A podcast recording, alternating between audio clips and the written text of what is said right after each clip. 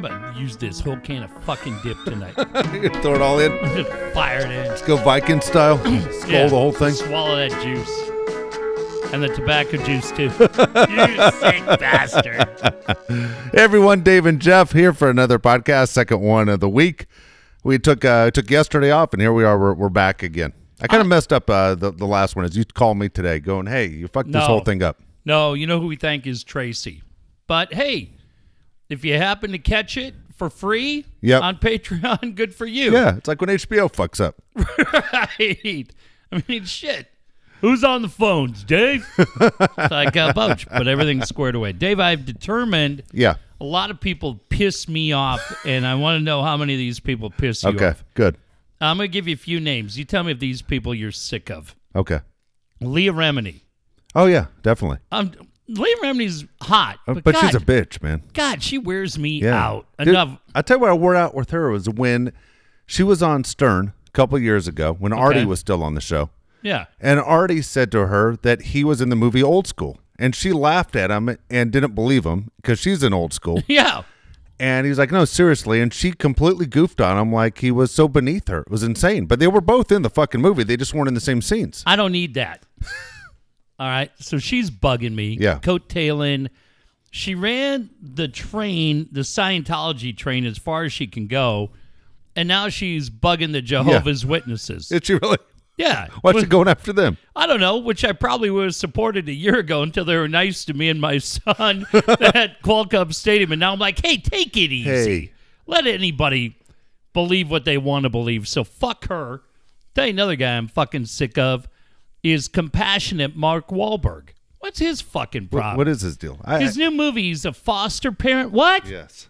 What happened to the fighter? Dude, all what I happened to the guy from The Departed? What, What happened, happened to Marky Marky Mark? Mark? feel it, feel it. Oh, I want to have a. I want to be a foster parent. I'm the Fuck guy. you. I'm, I'm the guy who does his job. You must be the other guy in The Departed who Right. loses shit. right. What happened? You said Wahlburger That's what I was about to say. It's terrible. Absolutely terrible. I realized tonight I'm sick of him. Okay. In these stupid. I wish you compa- would have told me this is the way you're going. I could have easily put a list together. All right, I'll give you another guy I've fucking had enough of. Lin Manuel Miranda, the Hamilton guy. Oh, fuck that guy. What's your deal with him? Why do you He's hate a him? little too fucking perfect. Any guy that's that fucking perfect, you know, Dave, you know it. There's something going on there. I don't Oh know my what. gosh. I don't know what it is. Yes. Might be getting free cable. Oh gosh, that, that that is funny as shit, man. I love the who you're sick of list. We used to do this all the time. We used to do the FUs of the day, and that was one of the things we'd always go to. Yeah. Who is it you're fucking sick of? I'm You, sick of Lin Manuel Miranda. I'm sick of compassionate Mark Wahlberg. I'm sick of that fuck Leah Remini. Yeah. And I'm sick of everybody doing their horseshit Trump impression. yeah, no shit. That's a good point. Enough. I'll tell you, I'll give a guy I'm sick of. Drew Carey. Sick of that That asshole. motherfucker, too. look, he's so bored doing prices right. Yeah. Just quit. Just quit, Dick. you don't want the Go job. work at Lowe's. You motherfucker. See how well you are running that junior jack plane. Four eyes. sick of that fucking guy. I'll tell you one guy I'm not sick of. Yeah. I'm driving down. I got here late. Our pal Al Horton is so fucking good doing the NBA Yes. that if we bring the NBA back to San Diego, as you and I are trying to do, uh, he's got to be the first hire. He was so, and Dave, I'm not saying that because I was because watching our, the game buddy- actually while you were driving down. he was so goddamn good down the stretch, going crazy. Uh, there was a play where Alan Wiggins, Alan Wiggins, Andrew Wiggins, uh, attempted to kind of sneak in and close out a play with a dunk, and the ball went off the back rim. Horton just lost his mind, but Did he mention the part where Wiggins kicked that dude straight in the nuts? he was great on that because he said it was inadvertent. Oh no, dude. He completely ran right at him. You him. are telling my, you're saying Al Horton's a liar? Yeah. I listened Think it was on a the homer. 805. I think it was a complete fucking homer for your Wolves. You son of a bitch, you take it back. He completely jump kicked that guy right in the nuts. Well, he got the foul. Yeah, from the he Pelicans. yeah, he fouled him with his nuts. What the hell happened there? Uh, he's so Jeff Van Gundy, good. I know you weren't watching on TV. Jeff Van Gundy's like, well, this game was doing so well. Now we just wasted 12 minutes on that. And they Yeah. just kept showing the guy getting drilled in the nuts over right? and over again. Right in the ball Yeah, sack. did. But uh, I enjoyed Horton. And then I'll tell you the last guy I'm sick of, and that's you. What do I do now? I, I feel like I've gone out of my way the last two weeks to be good, and then tonight in a text message, you called me a motherfucker. yeah, what did you write first? I'm sorry, what? Yes. You told you said in the Dan middle of this Tyler. text message, yeah. You you told Dan Tyler wrote, yes. sent you and I the picture of the asshole in L.A. who's got the house painted like the Dodgers. And I said, Dave would love to live there. And I think you or Tyler said, Where is it? Uh, no, I said to you that would be my dream house, and you put yeah. Then Tyler says where is it or something, and then you put one nine eight eight Puss Street, Puss Avenue. Puss Avenue. And I called you a motherfucker. I'm the Yeah. bad guy. Yeah, I swear to God. I don't like being verbally attacked on my phone. I felt that was very unnecessary after a very quick. It did take me two seconds to write 1988 Yeah, Puss Avenue. I could have written 1988 Big Puss Avenue, and I didn't even have to. Uh, all right. Well, yesterday, a lot of people may understand, and I didn't see Facebook, so I don't know if Costa played the game. He or not. did last night. It was so fucking uncomfortable. Did he do it? Oh my gosh, was it brutal? All right, we'll get to that in a second. But it was Dave's birthday yesterday, and all fucking around, all kidding around. It had to be. I mean, dude, here I go, Captain Obvious. Yeah. Dave, was it weird yesterday? No, Jeff, it wasn't. It was like every other birthday. You fucking you motherfucker. Good for you. Um, Yeah, I it- mean, just the day. people don't know what to say, just like they know what to say to me a couple weeks ago. So, man, honestly, I, I appreciate every single person wishing me a happy birthday because that's what you Yeah. do. And I know. Here's the weird thing: is when something major happens in your life, which obviously has happened to me, you think everybody knows, especially if you're friends of mine on Facebook or Instagram or Twitter, because mm-hmm. there's been a, an outpouring of people that have been so great. And when you consider the amount of people that I have as far as that were friends of mine or follow me, and then combined with yours, Right. and then combined with Costa and combined with everyone else, I mean, it, Right. it turns into all of a sudden, and it was crazy how many people reached out to me because so many people had so many followers that it just came into uh, just a huge loop. But then all of a sudden, you get some like, "Hey, man, happy birthday! I hope you're having a great day. You know, best of luck to you." Like, I was like, Where- you that happen? You have like it happened all over Facebook. It was so crazy to me. Like, he's and, and, and again in my head, I understand my my perceptions, what's going on with me, Dave, but it threw me off like you Hang wouldn't on. believe. I'm like, what the fuck? Dave, you're tagged in about 200 Yes. fucking posts of people paying condolences for the loss in your Yeah. family. Those people should be immediately unfriended. Yeah, I was I thinking mean, the you're same just thing. like, uh, you fucking du- listen. I appreciate the happy birthday yeah, on your behalf. Yeah, hey Dave, have a great fucking day, you silly bastard. that's kind of the way it was. It was so crazy. And Dude, you're I- like, I had about 20 of those that were like, what the fuck? Yeah, it was really weird, man, when those would come through. And then you're right. Immediately you're like, ah, this fucking guy's not important to me because I'm not important to them. Then it sounds like I'm a self servant. I'm going to feel f- sorry for myself guy. But it was really, it was really weird. As you said, it, it, it went across a million different ways. It took, dude, no joke, it took maybe 10 hours for our ESPN in Connecticut to call me and say, Dave, don't worry about the rest of the NFL season. Take it off. You don't need it. We Oh, don't, that was w- nice. They were extremely nice. And I said, uh, I go, you know what? I said, I'll be back. I said, Yeah. without a doubt, I'm going Yeah, back. And I'm to. going back to my other job on Monday and good for you. trying to get back to uh, to reality. But I'll work the the Charger Bronco game on Sunday. Anyway, Good for you.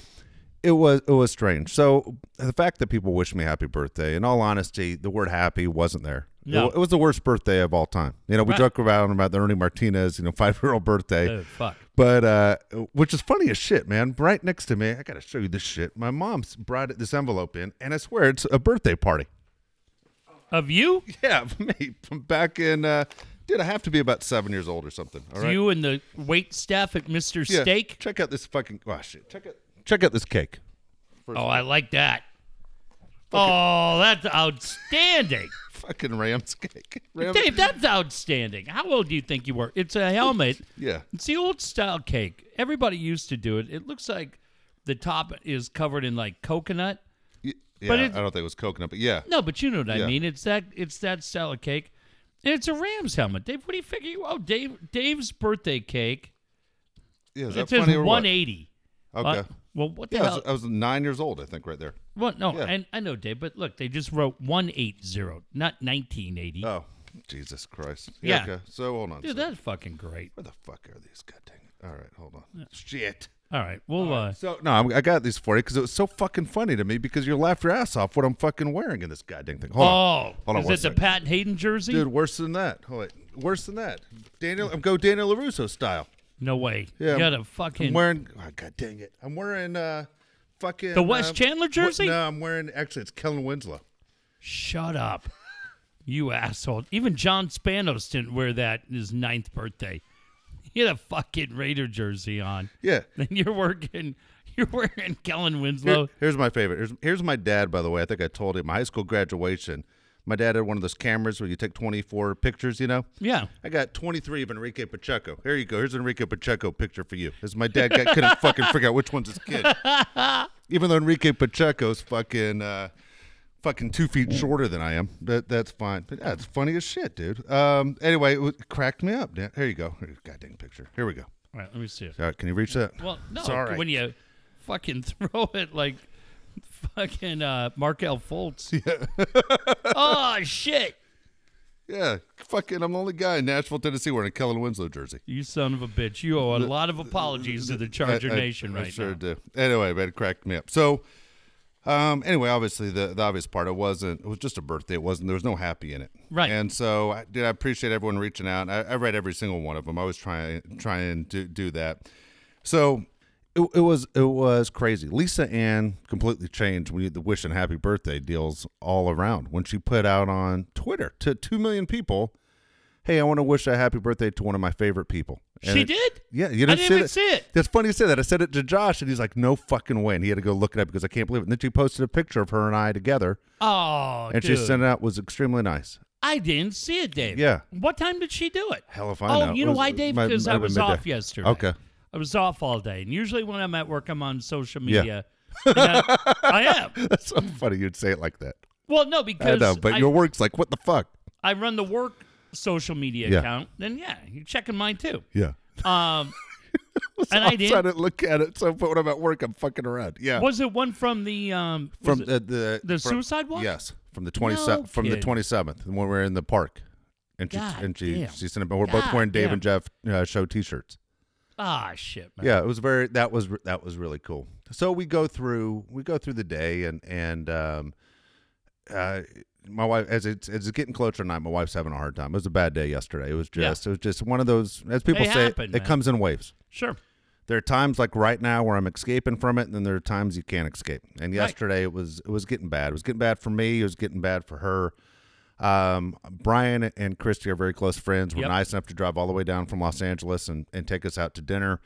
We went out to dinner. It was uh, it was Josh, my mother, uh, Rita, those two, and we we went out for food. Came back here. They bought dessert and everything and and all that. And so Rita's upstairs, and I knew she was having a tough time. She's really quiet. I don't think she said more than three words during dinner. And then they said, "Are we singing Happy Birthday?" And I said, Uh, "No." no. I go, "No, we aren't singing Happy Birthday." So Rita comes down as a good sport, you know, not try not to ruin the day. She has no Sure. idea that I said no. We are not doing that this year. She comes down with the candle, throws it right in the middle of the cake, and I said, "Okay, I guess we're doing it because she's willing to do it, and she's having a harder time than I'm having." And I'm like, "Fuck!" As soon as they started singing "Happy Birthday," and I'm looking at that candle, and they're Yeah. looking at me. You know, everyone's staring Right. at me Thanks. dude it was so strange and so fucking sad. As soon as i looked down at that candle where you, you make that wish where my wishes in the past were you know fucking padres win dodgers win whatever it was something dumb always for the year you Yeah. know? And then i'm looking at that candle. I go i only got one wish. It's why i want my son back. Right. and dude i'm staring at that candle dude and i felt like this is the biggest fucking waste of time. One two is i'm about to break down and cry in front of everybody here because i'm looking at this flame going my wish is never going to come true. What's the point? It was just a, a useless exercise it was that was the worst part. Put me in a funk all the way through probably up until two hours ago you know of just be, being extremely sad and bummed out that it's it's so final. So that was that was it, and I started laughing right before you came in the door today, uh, which was you know 20 minutes ago, and I a story popped in my head about Jake that made me laugh. And there's certain things about Jake because Jake was different than anyone I, I've ever met, where he just didn't give a shit. He just didn't have any kind of uh, embarrassment factor. He'd do anything for a laugh. So I was saying to uh, saying to Rita, I go, "Do you remember that time Jake was struggling in school? He's like sixth grade, and you asked the neighbor." my old neighbor that had three daughters, and the oldest one, Logan, pretty girl. She she was like a junior in high school, and she was coming over to help him out in math as a math tutor. Oh boy. Oh, you know the story, I think. So, he- so uh, he tells my wife, "I'm not fucking getting tutored today," and and she says, "Yes, you are." And he goes, "I'm not doing it. I guarantee you." She goes, "You're going to do it. You're going to learn how to do math." And he goes, "I guarantee you, I'm not doing it tonight." And the doorbell rings. My wife opens the door. Jake's standing about 20 feet behind her. And as soon as that door opens up, he goes, Logan, your tits look great tonight. And she just turned and walked right back to her house. Didn't say a word. And he just looked at us and said, I told you I'm not fucking doing it. And, and he, of course he won. Completely scared her away. But that was that was him. You know, I'm gonna win. I'm gonna show you. I'm gonna do something so inappropriate.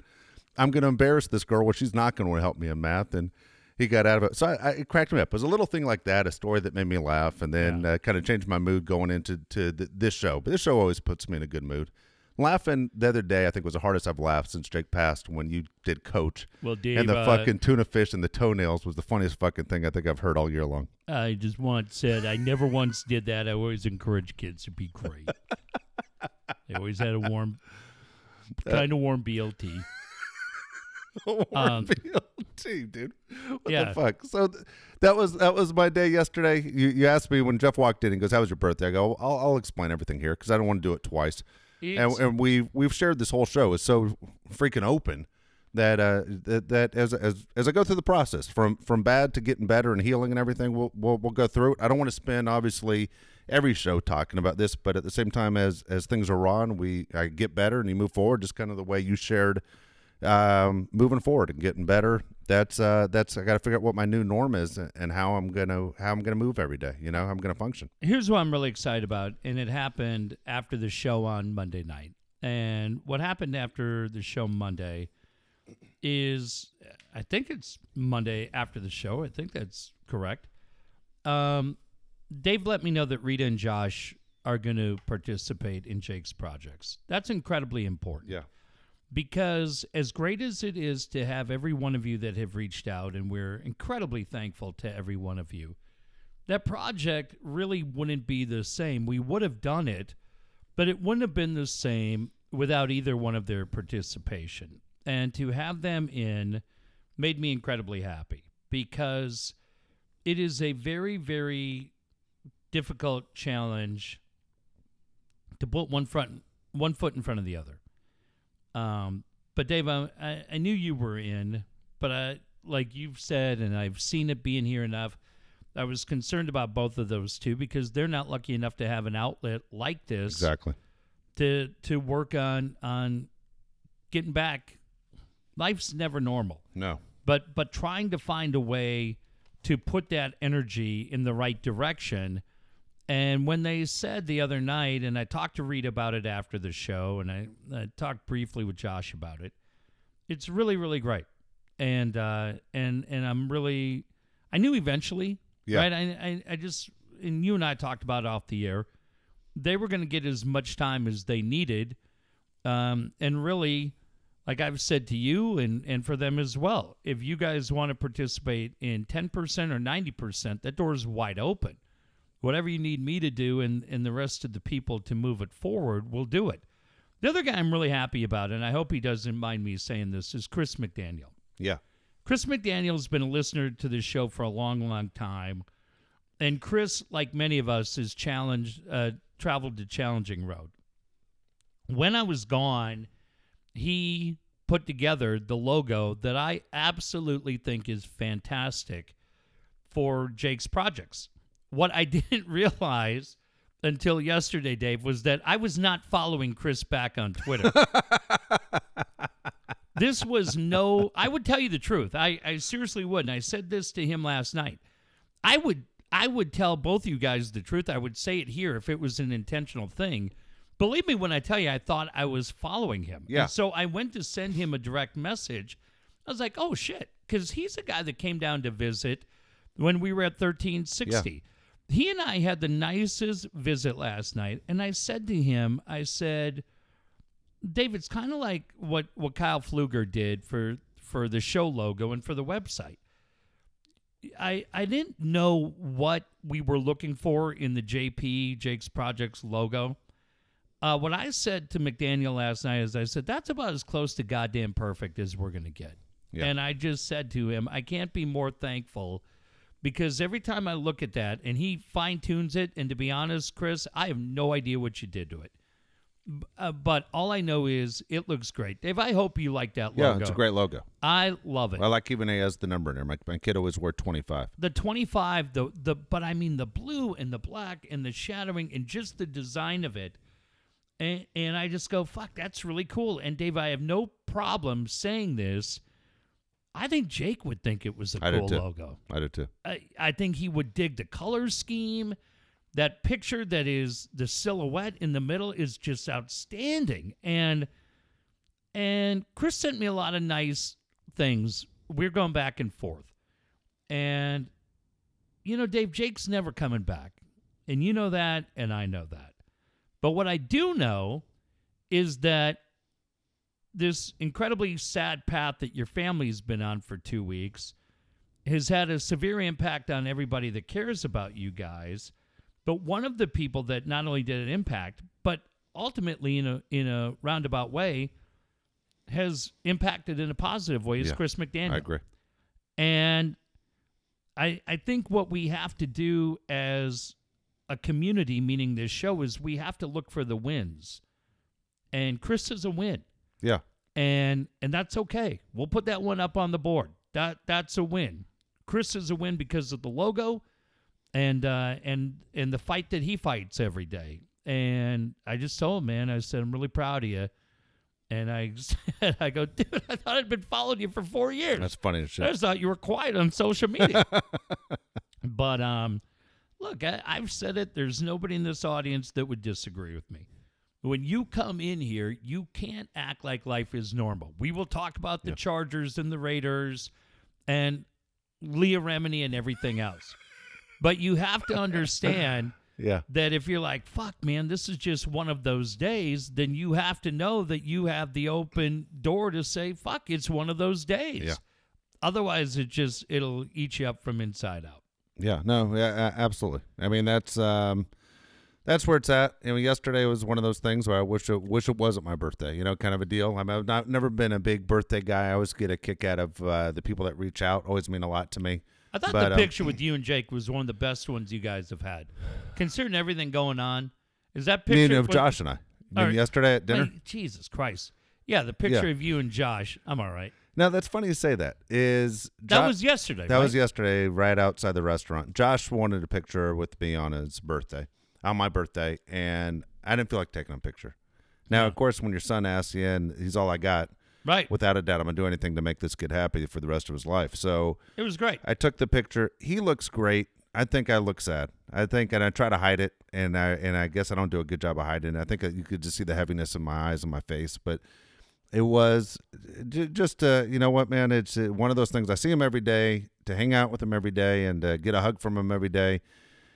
He wrote something extremely nice on social media when he posted the picture, and and um, you know it meant the world to me. You know, and him and I didn't talk about it much because, as I said, he he's so busy. We went out to, and not busy because he's just a busy guy. I told you this the other day. I literally think he's just running from uh, it hitting home. So it was it was for him. He went back to work this week.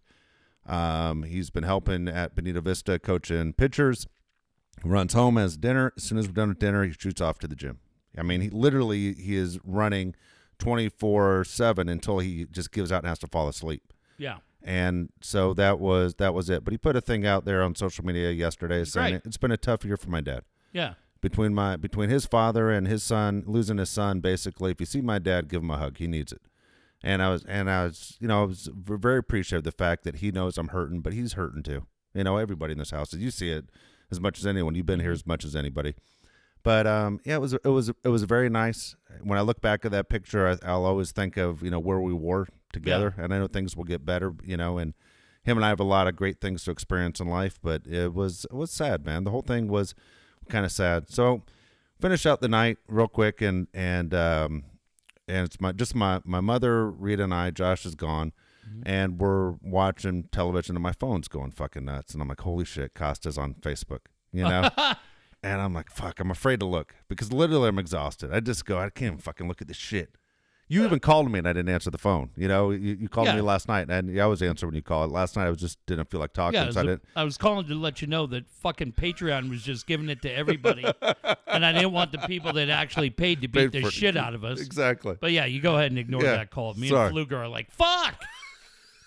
so my phone starts going crazy and and I'm like, oh my god. I mean, he if you look at it and you're friends with me on Facebook, it Are they is- all the posts? If we go to Dave Palet on Facebook, yeah, you can see it. and we could just go down the line. Go don't, down don't give any away. Well, I got I got to tell you two of them. Okay. okay. A few a few girls, he just asked straight out, "Are you married?" And I'm like, "Fuck married. me." Yeah, which is ridiculous.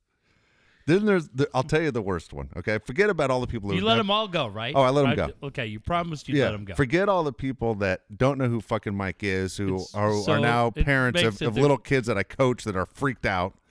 He, here you go. I got to give you one.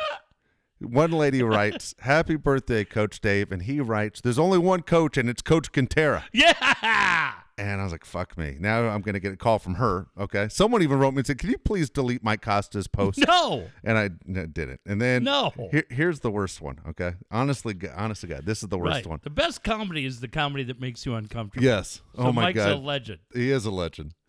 So here's here's by far the worst one. There's a woman I'm friends with, and I just became friends with her and her husband this year, and they spend all their time running like a, a pony league in Lakeside. Don't even have a kid in the league. Okay? Okay.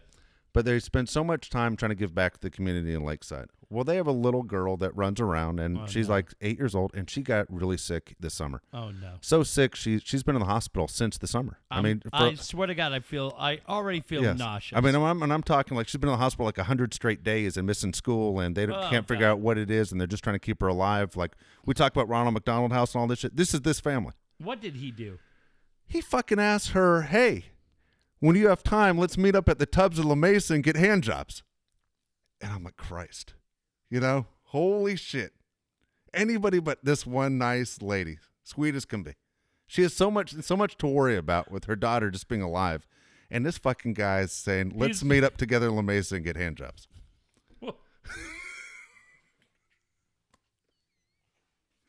What is wrong with this guy? Why do we keep this guy in our life? Here, the easier question is, why do we keep him in our life? Where the fuck's the tubs? They closed it like a coffee shop. And finally, the Vice closed it down. A bunch of Honduran immigrants were in there fucking in dirty water. It's like he could What's right in his life? he could have picked like one out of like four thousand people that I'm friends with, and a guy fucking picks the worst one ever. Oh my god! Yeah, I know. yeah. And I'm and I'm like trying to live up to my promise too. If I'm not going to butt in on any of these, and I just went, oh my god. All right, how about if we do this? Yes. How about if I do this for you? Yeah. Just because I am classy. How about if we just say you get uh like when you play golf, you get a mulligan Yeah. on the front nine, the back nine. I could explain Mike's a jerk. Sorry, he does this to everybody. I'll give you two mulligans. I don't think she's friends with me anymore. oh anyway. shit! Yeah, but eh, holy shit, dude. Every day I like literally tell her I'm praying for a daughter because it's such a sweet family, and then fucking Yeah. Mike. Ah, Oh my he's god! the worst one. He has no idea. He honestly No. got he has no fucking idea. Completely. Yeah. It's a, some of the people are funny. So, Mike, I remember you from last year. You know, busted him. This Shut is- up. Makes me laugh. Yeah, it, was, it cracked me up. But this was the worst one. Uh, I Jesus. want to I want to go back to what you talked about with Josh, and I think all dads, especially dads with multiple sons, Yeah. will relate to what I'm going to say. My sons are literally two and a half minutes apart in age. They might as well be the five year difference that there was with Josh and Jake. Isn't it amazing with the older son how the younger brother, and I was the same way too. Yeah. Isn't it crazy how the younger brother has that, eh, fuck. Yeah. Fuck it. Who gives a shit? Do your fucking thing. Just stay out of my fucking Yeah. way, okay? I know I'm eight, so just stay the fuck out of Yeah. the way. But the older one, and you love them both. Yeah. They're, they're great. But the older one always has a way of looking at you where you're like, this fucking guy knows me better than anybody. Yeah. He knows me better than his mom. He may know me better than my own mom knows me. And I told you, Dave, the day after uh, October 31st, the day after Jake's passing, when I went to the elementary school to pick up my boys because I was off that day, and I walked, and my younger son, he couldn't have been less fucking interested in what I was doing. there were birds flying by or shiny objects, and that had his fucking attention. But the one, and again, older by two and a half minutes, looked at me, held eye contact for 30 yards walking down this sidewalk, didn't break eye contact the whole time, and got to me and said, You good?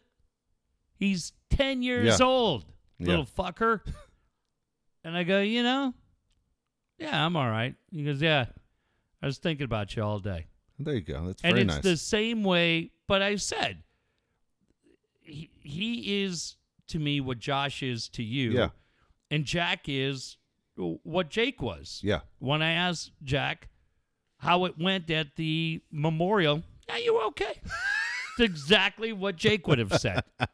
if I asked Jake, hey, how, you know, man, it was tough remembering you. How'd I do? Yeah, you're all right.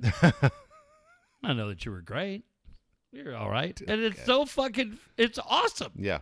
I love that. But if you're a dad that has two boys, tell me the older one doesn't have that ability, Dave, to look right into your soul more than Rita does, more than your parents do, or anything else. Where you're like, this fucking guy, it is like the line is the mini me. But that guy, I looked at him, I go, he fucking knows you better than anyone. Oh yeah. But the great thing about it, You know what's funny about that? is You say he's that got your back.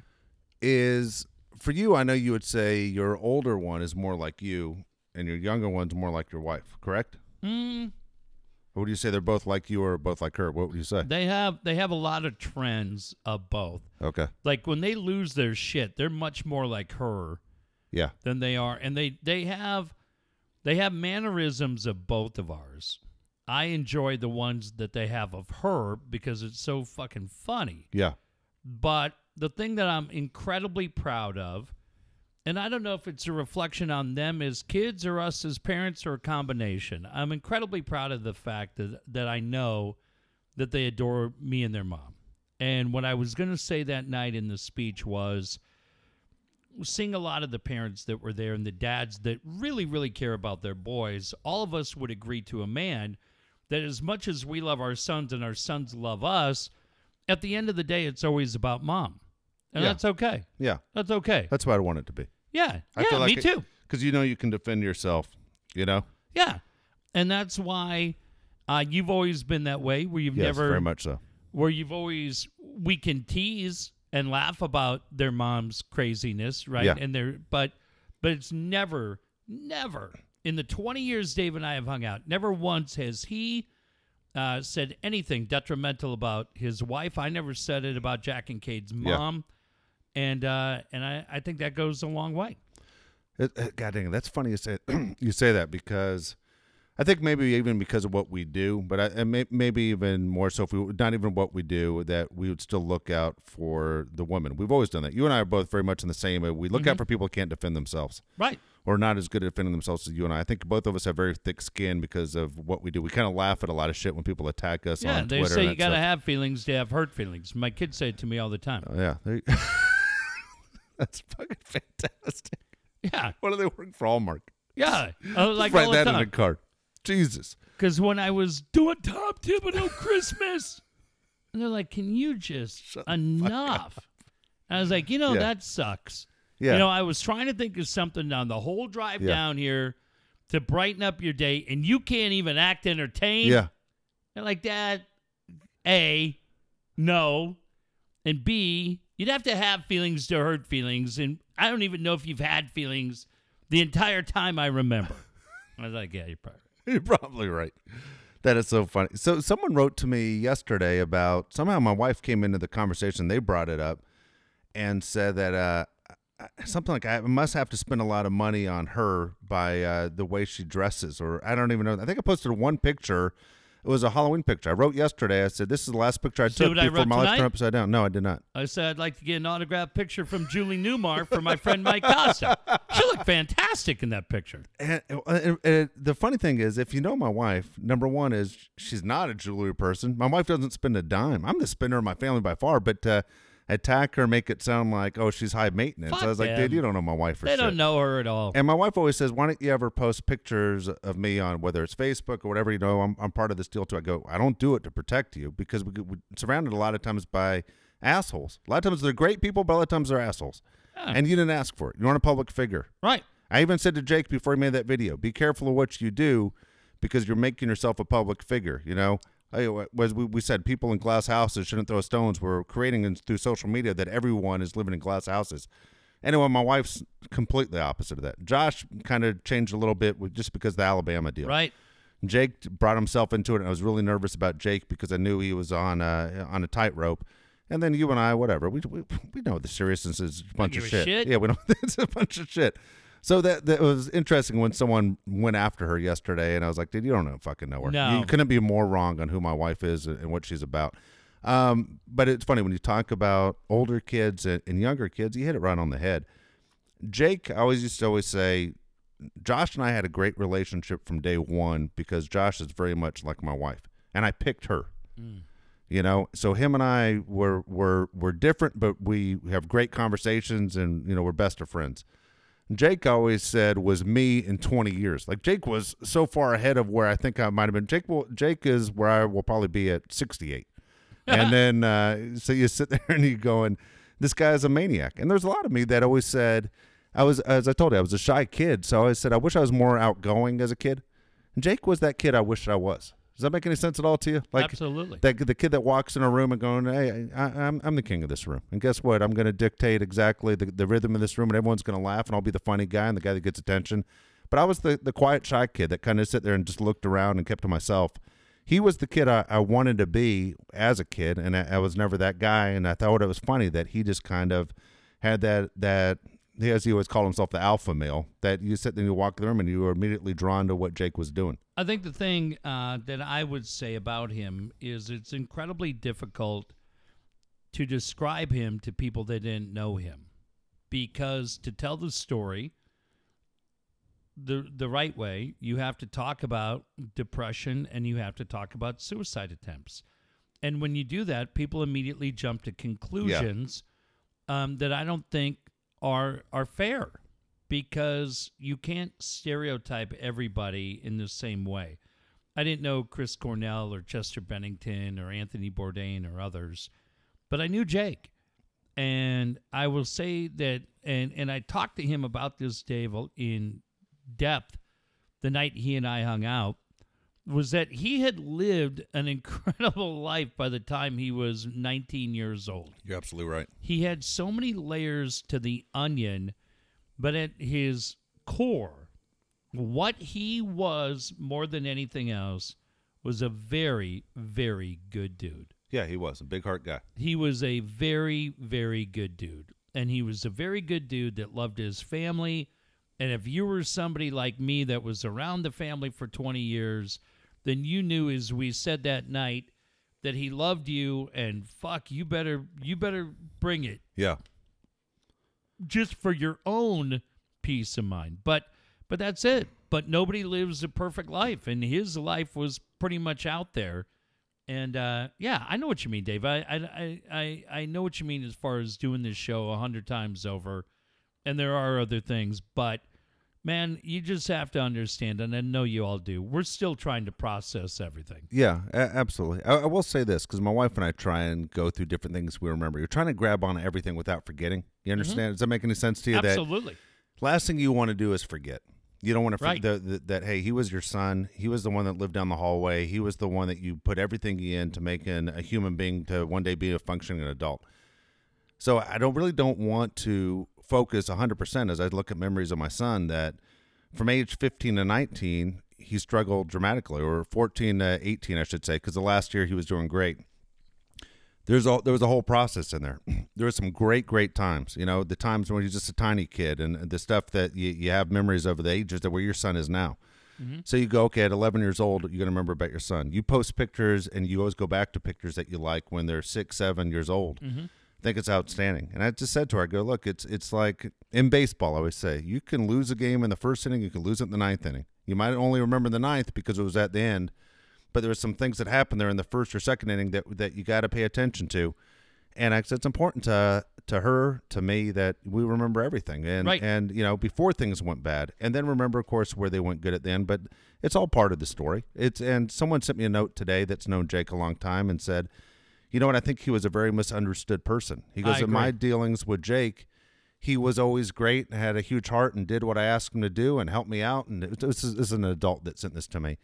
And he goes, I think he was misunderstood by a lot of people. Because as, as we said before, Jake would throw a punch, but Jake never ever started a fight. He just would defend you and finish that fight. And so I, I appreciated the guy saying that because I thought it described him very well. If I had a kid that was a punk that was starting fights all the time, I'd have major problems. And I'd be the first to tell you the guy's a jerk. He wasn't that guy. He just defended his friends and his teammates. Um, but that's it, man. I'm trying to remember everything, good and bad. As I said to you before, it was it was a process of growing up, and I'm very sad that it's over because I really thought he was going in the right direction. Used the term winning, which makes me feel good because that's exactly how I look at it. At the time of it, he he was winning. I'll, I'll, I'm, I'm gonna share something with you that I don't even if you and I talked about it off there the other day, but before you, you came in, I think you you you and I discussed this a little bit so this whole case with Jake, as, as everyone mm-hmm. knows, he, he died taking a Xanax pill they thought was a regular Xanax pill to put him to sleep and come back tomorrow, and it was it was poison and fentanyl on it. And so we're working with the police, and we're going to see what happens. And I, I don't know any more about the case. I'm just saying it's not over. We did a show back in 2007, back in when we were at Free FM, mm-hmm. and it was like if somebody hurt a family member of yours, mm-hmm. would you like to see them get the chair? or Would you like to handle it yourself? Do you remember oh, this to- Yeah. topic? Oh, I love the topic. Yeah. And a lot of people thought it was crazy. And it was funny when when I was talking to a buddy of mine who's who's a police officer about it, my mom was kind of saying, "He's- enough, don't talk anymore. I 100% mean what I said, te- uh, you know, 11 year, 12 years ago. Uh, you know, Right. 100%. I would much rather have 20 minutes with the person that, that I feel killed my kid than let the law take care of it. I know that's not the case. I'm not going to do anything stupid. But as a dad, that feels like I was cheated, not only with my son, but maybe future grandkids and down the line of whatever the hell his life was going to be. Man, the frustration levels through the fucking roof. There's so much Yeah. sadness and anger right now going through me. I, I, I can't even tell you. Uh, it doesn't feel like there's a whole lot of remorse on that side, and that's why I agree with you hundred percent. And look, I was married for ten years to a public defender who's an amazing mother. Um, loves your family very much. Yeah, she's been great. Actually, sending me notes. I'm not even sure if you're aware of that. How nice she's been. Um, that's because I told her to do that. Ah, God dang it, that bitch is lazy. No, I'm kidding. no, your whole family has really been great. I knew they were great, but they've been outstanding. Yeah, no, your family, man. But but Dave, I I would say absolutely the same thing because look, Dave, I feel that same way in a very selfish way. Fuck, when Ryan Barkley stops crying, he feels that way. It's not very often. Fucking guy dropping shovels everywhere. Jesus Poor Ryan. Christ. Oh, for fuck's sake. For fuck's sake. Um, yeah, Steve Woods feels that way. Costa feels that way. There's a bunch of, but I'll tell you who else does. Uh, Christy Lozier feels that way. Brian Lozier feels that way. Yeah. There's a bunch of people that feel that way. So I, I, I, and I love your mom. I, I don't think you have to hide from that feeling at all. I, I don't. I think anybody that was falls under one of these categories, which is number one, a parent, or number two, a friend Yeah. of Jake's uh, gets it. And there's something to be said for old school Steven Seagal eye for an eye revenge. Yeah. Fuck it. Get him off the books. Yeah. Here's the thing that has come up and I don't know the answer to. Many people have asked this and they've asked it respectfully. If Jake had been battling depression at the level he did, why did he have to go to the secondary market to get Xanax? Why was he buying them there? Couldn't he have gotten a prescription for that? And I didn't know the answer to that. Okay, so Jake was on antidepressant medicine before. Here's the deal: he never took it. Okay. So he never took it. So that's why when you know you came over that night when Jake died, and and at first the police thought he killed himself, thought it was a suicide. They did. Well, there was medicine on the counter. I mean, full bottles of it, and they're like, well, if he was going to kill himself, he would have taken these right here Well, he he he didn't. Number one. Two is he Jake knew everything about medicine. I mean, him and I've had so many talks. Jake knew what every single drug did, and he knew what every medicine did. It was it was like talking to a professional pharmacist, and to the point where I'd go, God dang man, you know a lot of shit. Could And- he have? But Dave, it, couldn't he have gotten?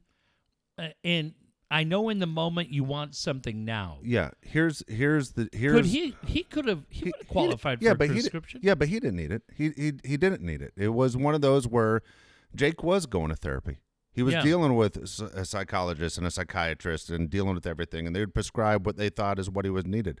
Xanax was never one of those things, and also Jake would tell you, Xanax isn't good for me because Xanax is one of the things that I was using in high school to basically just let me go to bed for the night and start over the next day, and then realize the next day was a shitty day, and he felt depressed, and he would take it again. So he wasn't taking it. Even when Jake had an incident where he uh, he had a hit an injury, like a severe cut, we didn't even give him uh, painkillers. They knew in his file, do not give this kid anything. So for him to say, "Hey, I, I did the mushrooms, went into a depression. It went over for about three days trying to get out of a system." Him and I had a talk on on that Monday about going to the doctor for a seizure, and he said, uh, "He goes, I'll be at the doctor tomorrow." I know, knowing him and him and I discussing it, he probably said, "Let me just go to sleep and get this thing completely sleep out whatever's in my system now, meaning the the mushrooms that he took." Okay. to say, okay, I'm going to be ready, 100% ready to go on Tuesday to go to the doctor and get my life back together. The conversation that him and I had last was outstanding and very clear. But knowing him, he wasn't 100%. As I told you, I wouldn't even let him coach on that Sunday because I could see he wasn't 100%. Then Yeah. he had the seizure. I'm thinking through his mind, he's thinking, I've done this a million times. I've taken these at my worst moment, and all they did was put me to sleep mm-hmm. and I'm just going to go to sleep and wake up Tuesday and start get back on track and start moving in the right direction. That's the the feeling. But no, the they no one ever recommended Xanax to him because that's what he was abusing for a few years when he was in high school. When you think about that, that it ultimately was a Xanax, Yeah. does that make it more crazy to you? That it was just a, a Xanax pill, and again, I've never taken a Xanax pill. No, I haven't either. Okay, I've never, I've never, I've never taken one. I couldn't. I Dave, honestly, as we sit here, It looks like a laughing ab- Tylenol pill. No, uh, yeah, Yeah. I, I've seen the pictures. I, I can't even tell you does it bring you up or bring you down. It brings you down. It makes it, it relaxes you. It Okay. basically people who have panic attacks, anxiety attacks, those kind of people that it, it basically calms you down and, and makes you tired. I know people who take Xanax on airplanes all the time. You know, so it, it's again it's a it's a drug that I've I've never taken, but I know a ton of people that have taken it. And knowing my kid, he's like, hey, I just got to be back and, and start fresh. Uh, and so that was that was it. They would never have written him one because he would have said, I don't want to. Uh, I don't need a whole bottle of them. Yeah, I don't need twenty Yeah. I don't need 25 because it would be too tempting. Got it. Oh, And that's that's what would have that's what I think he would have been afraid of. But I think that's why he ordered whatever the hell it was that the one or two or whatever the hell he, he took. But supposedly it was, it was not a huge count. And so, as I said, I was able to track his money down and everything else that he, he did with his money mm-hmm. from his last paycheck to figure out where everything went.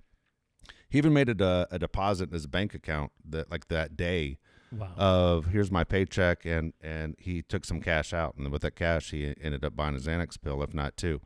Anyway, so he, he ended up poisoning himself. but he was not. And I- and I I want to go back to Yeah, one no, thing. no, I'll, I'll answer anything. Yeah, I want to go back to one thing. I was teasing Ryan Barkley. People get the wrong idea, and really, this show's just to make Dave laugh. Ryan Barkley is one of our favorite Ryan's guys been outstanding. that's been impacted by this. Ryan, Big you know, time. I'm just having fun with you. Yeah. we we understand. You've all been impacted, so we're it's safe for us to assume, to the best of your knowledge, that he wasn't chasing a high, right? Because No. if you remember, and I, I, I, I would think, Dave, that the couple of days after that had to be such a blur. But you and I sat right where we are today and, and talked with incredible members of the Chula Vista PD that said when word gets out, and this is really something as a parent you should pay attention to, and as a teacher or an uncle or an aunt or grandparent, whatever, there are kids that will find out that fentanyl laced street Xanax Yeah. took a young man's life. And in their ability to chase a high and to get as close to the edge as they can to see if they come back, they're going to ask for it. That's why you have to be aware Just be aware to what your kids are doing, who they're hanging Exactly. with. I mean, don't let your guard down. But Dave, I think it's safe for us when we chatted with those guys to say he was not chasing a high. That No. was not who he was, right? No. All right. That's so when what- I've said that, I'm I'm Yeah. not lying, No, no, no, 100%. No, he wasn't chasing a high at, at all. Actually, again, he died with a PS4 controller in his right hand. God. and his phone was across damn wa- it. was across the bed. He was just sitting there playing Fortnite like he usually does every night before he falls asleep. I'm curious to know because usually when he plays Fortnite, he's playing with a group of about five friends. How many people Oh, heard him just disappear off the game? And maybe you just figure, oh, he got tired or Yeah. homework or whatever. just whatever. do we know? Do we have an uh, uh, do we have an idea what time he actually passed away? No, the the police have told me it's basically it goes back to when, when they found the body, which was October 30th. I think he died the evening of October 29th, Really? and we didn't find him till October 30th around 5:30 in the evening because Just thinking he was I took laying off- low, coming down. Yeah, I went out. I went to uh, I went to work at five in the morning. My wife went to work crazy early, and then she found him when she came back from work, and that's how we found him. So, but in, in all honesty, I'm thinking him and I had a conversation at nine thirty in the evening. I was standing right in his doorway. He was laying in bed, had his glasses on, had a the video game thing in his hand. He paused the game to to talk to me. We talked about going to um, the doctor for the seizure that he had that day. Yep. He said, "I'm in. I'll do it." And then um, I said, "All right, I'll, uh, I'll I'll I'll see you tomorrow." That was it. Take care of business. But then when I didn't get a picture of him walking the dog, Well, that's when I realized you know something might be wrong. But anyway, that was it. No, he definitely was not chasing a high. That's Yeah. not what he would have taken. Jake, as I said, Jake knew enough about drugs that he would have known Yeah. what to take. You know, I mean, Yeah. I, I know that's scary to a lot of people, but that's another thing Jake would have shared with you. You know, Jake would share stories with uh, the kids I coach now that are between ages of 14 and 16 of his story and the kids that he could see start going in the wrong direction saying this is what I took and this is where I made a mistake and don't get caught up in it. That's why I was more surprised that he he reached back all of a sudden to grab a pill that he knew that was one that wasn't good for him. Number one, two is did he feel that shitty when he was on the mushrooms to say I just got to sleep this off? fuck, man, he just uh, took his eye off the ball, man. Yeah, that's that, Unfortunately. that's that's exactly it. He took his eye off the ball and, and got caught. So um, again, I, the, as you said, keep an eye on the people that he's hanging out with, which I've done a ton of the last two years, especially. Yeah. We know who gave him the pill. Yeah. Okay, I mean we we have very good connections. Guess what? I never seen that guy before. Yeah. Never heard his name, never Right. seen him before until I was able to to find it through his phone and get a picture. Here, you want to hear something crazy about about thing, about how this whole process too which is kind of Yeah. weird. A couple weeks ago, Jake got a brand new phone for his birthday. He um he actually bought it himself with his, his job that he was all excited. He bought his own iPhone, but it doesn't have a home button on it. You don't push the button on it. It's a it's one that recognizes your face, face recognition. When Jake passed, because when you die, your eyes change. Yeah. The phone wouldn't recognize him anymore. How crazy is that? God damn. That it was really bizarre because I gave it to the police. I don't know if you were there in the hallway at the time. here. Okay. Yeah. And I said to them, "Hey, just hold it against his face, and Yeah. it will open up." And that's not uh, that's not how it worked. They had to get permission through me and through Verizon and everything else to go through everything. But uh, yeah, dude, we're we're moving in the right direction to find an answer. It's not going to bring my son back, but my honestly, my biggest concern is I've said it before. I just don't want other people dying because this asshole had posted in the last two days that he has a full bag of the same stuff that he's selling on the street right now, and he knows Jake's dead. There's no way that guy does not know that Oh, that he fucker's gave. jaw broken, man. Yeah. I, I really mean- do. What a fucking little piece of shit that kid is. The guy literally held up a bag of 50 of the same pills saying, I'm back in business and who needs this? So he's holding a bag of poison Yeah. and it fucking is zero remorse. Yeah. Yeah. That He- fucking kid. I saw that kid's picture. He's Yeah. a little bitch. yeah. He, he's gonna get.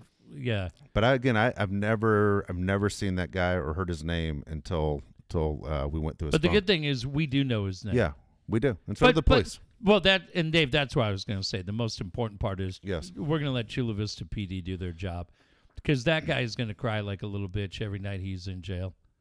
That'll be great. We'll send free Dave and Jeff shirts to the uh, Cell Block J, Cell Block JP. to Take care of business. Um, bunch of other things going on, and look, man. Again, Dave, I, you, you just it's all good. Do what you got to do, man. Do what you got to do. Don't ever feel like "Ah, I've done this too many times. Uh, don't. Uh, well, I don't, I don't care if we're gonna sit here and do a six-hour fucking show. Now we're on Patreon now. These these guys deserve it, and uh, and they're there for you, man. It's Yeah, your, they are. It's your They've been support fantastic. They this are. They audience absolutely has are. been absolutely amazing. Everybody that has been there and has stood up for Dave, and it's really really nice. And Extremely nice. to have this it. show the day after your birthday, yeah, I mean it's it's a very big scar that will never heal. But hopefully, slowly but surely, um, we can we can just try to do some things. A lot of you have asked about Jake's projects. I will say to you with love and respect, you know, we weren't ready for this. No. so I can't I don't have a bank account set up. I don't have a mailing address set up. I don't even have Jake's project set up yet, the first one. I appreciate it. What I would say is if any of you were at the memorial, this is what I said that night. And if you're not, then I will repeat it. If you have that burning itch to do something today, then A, call your mom or call your dad or call your son or call your daughter and say you love them Yeah. and say what is what is going on. Right now it's thanksgiving but shit uh, we all would say a month ago god damn it's going to be a fun thanksgiving. And then that opportunity changed dramatically. Yeah. don't wait to tomorrow for something you can do today. Call your parents. Jake loved his dog sugar. If you need something to do tonight and your and jake's project isn't working make a donation to the rancho coastal humane society. My friend john van zante go up there and make an adoption go up and volunteer to walk dogs or or hang out with the rabbits or the turtles or the cats and the dogs go commit time and say you know what john uh, we know dave and jeff and the show gave you a lot of money but now i'm going to give you time and i'm going to do it on behalf of jake palet in his name they would love it nice. and they'd love to see all of you find a way to sponsor youth sports teams. Yeah. Jake found his way playing sports. It was his connection with his dad. Sponsor a little league team. And if you don't have the ability to write that check, then tell your boss, look, we need to find a way, whether we do a bake sale, do whatever you need to do, a car wash, I don't give a shit. Figure it out. Be creative. Find a way to sponsor a team. But I would just say, one of the things that's going to make these projects work is when we get ideas from the rest of you. Respectfully, with love and peace. Don't sit back and wait for us. Yeah. You be the one to go out and say, hey, this is what I'm going to do, and I'm going to do it in Jake's name, or do it in the name of a family member and, and just CC Jake on it. We, we'd love that. You don't have to be exclusive, but I, I understand that a lot of you want to help, and I love it. But it doesn't mean that you're handcuffed having to wait for us to get it together. There's a lot to sort through. We'll get it done. I've told Dave, Rita, Jake, uh, Josh, excuse me, and, and in the memory of Jake, we'll get it done. But unfortunately, it won't be done tomorrow. Yeah, well, we're working. We're working on it. We aren't. Uh, we, we aren't putting our head in the sand because it's only Nope. for me. It's the only thing to keep my kids' memory alive. So we are going to be uh, obviously very proactive. We just got to give me a little bit of time to get it together. I am going to ask you a couple Padre things in a second. Let me hear 'em. Okay. Well, we're going to knock this out, and then I'll, hold on a second. Then I'll get to. Uh, I'll get just a couple Padre thing. I had when some person said to me the other day, "Love the love the podcast, but if it doesn't have Padres in the title, I don't listen to it." Oh, well, guess what? Moving forward, we still got your five bucks. so you go over there in the corner and you take your fist out and you figure out how you're going to pass the time. Dave, I'm sorry. I, I love the Padre talk too. I don't think I like when you guys get into the adult nature. I'll tell you one thing. I did not like the slur you used earlier at That was all. Costa that used the slur. I didn't like it at all, Dave. You're better than that. Right now, I don't believe as we drive forward with the memory of your young son, beautiful human being. I never had the chance to meet him.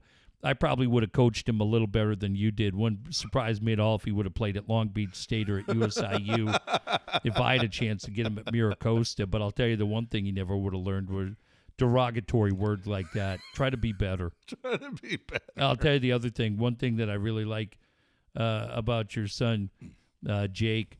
I'll tell you one thing. Jake would have been a guy. He would have been the first guy at the cooler with the egg salad sandwich. Not because he played, but because I would have had a really growing fear that he would have beat the absolute shit out of me if I didn't give him two sandwiches.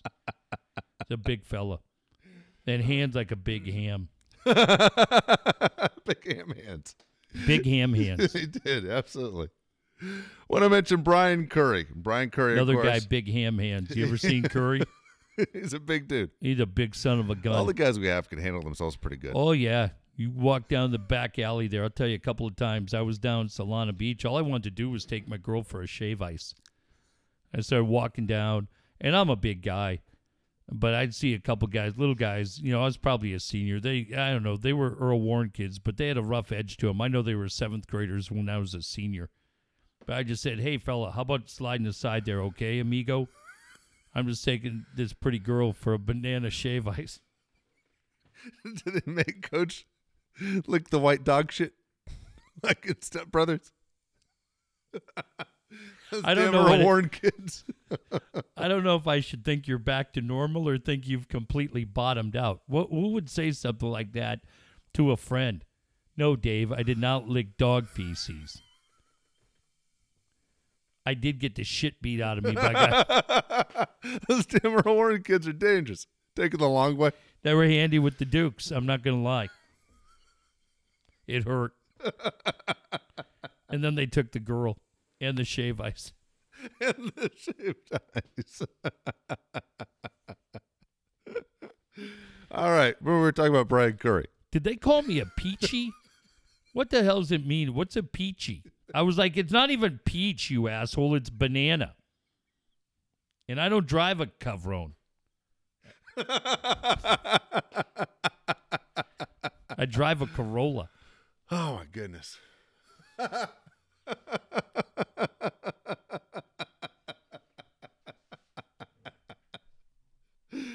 All right, Brian Curry has been selling real estate all over San Diego County for the last 20 years. I am not getting a Christmas card. You're, you're not getting a Christmas card. I'm not because Ever you again. bait me, you asshole. you bastard. Brian Curry will help you find a home anywhere you want outside of two Can you help me find a girl? I lost one. and shaved ice. Look, he'll help you find a home anywhere but two places. And you've said it a million times. I think you're 100% right when I watched the news this morning. Brian Curry will not help you find a home in IB because Jeff has told him not to. And he will not help you find a home in City Heights. If you turn on the news this morning, what is the deal with those trees on fire in City Heights? What the fuck's going on over there, who, Dave? who lights palm trees on fire? Probably the cleanup crew at that fucking El Pollo Loco right there. Those two guys. Hey, just make the chicken. You're doing a great job, but don't f- be afraid to clear the uh, grease tank.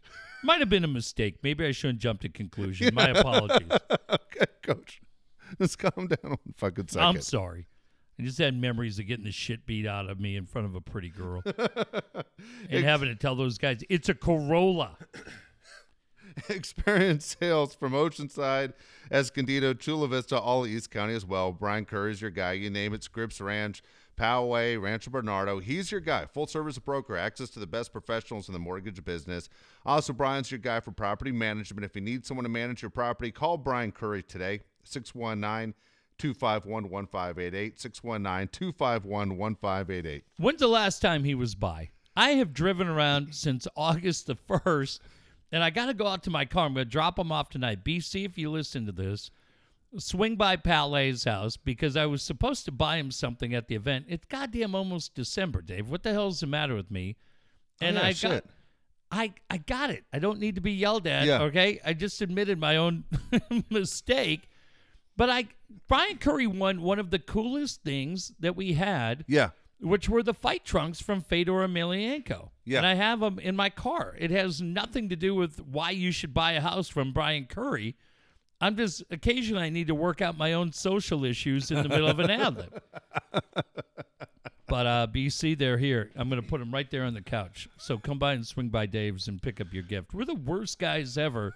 We're, like Amazon, if we were Amazon, Yeah. we would have just had a drone shit. drop it at Brian's house that night. On August 1st. Yeah, we're like, uh, you'll get your gift in 40 to 72 weeks. Uh, I love Brian Curry. He has been such a good friend to this show. But the reason why is A, we're a military town, okay? Yeah. So if you're going to go ahead and vote in that dipshit Duncan Hunter, and I read all these quotes from people, well, we live in a country where you're innocent until proven guilty. Even if there's 65 fucking charges against you that you stole money to fly a pet rabbit across the country, I was still innocent.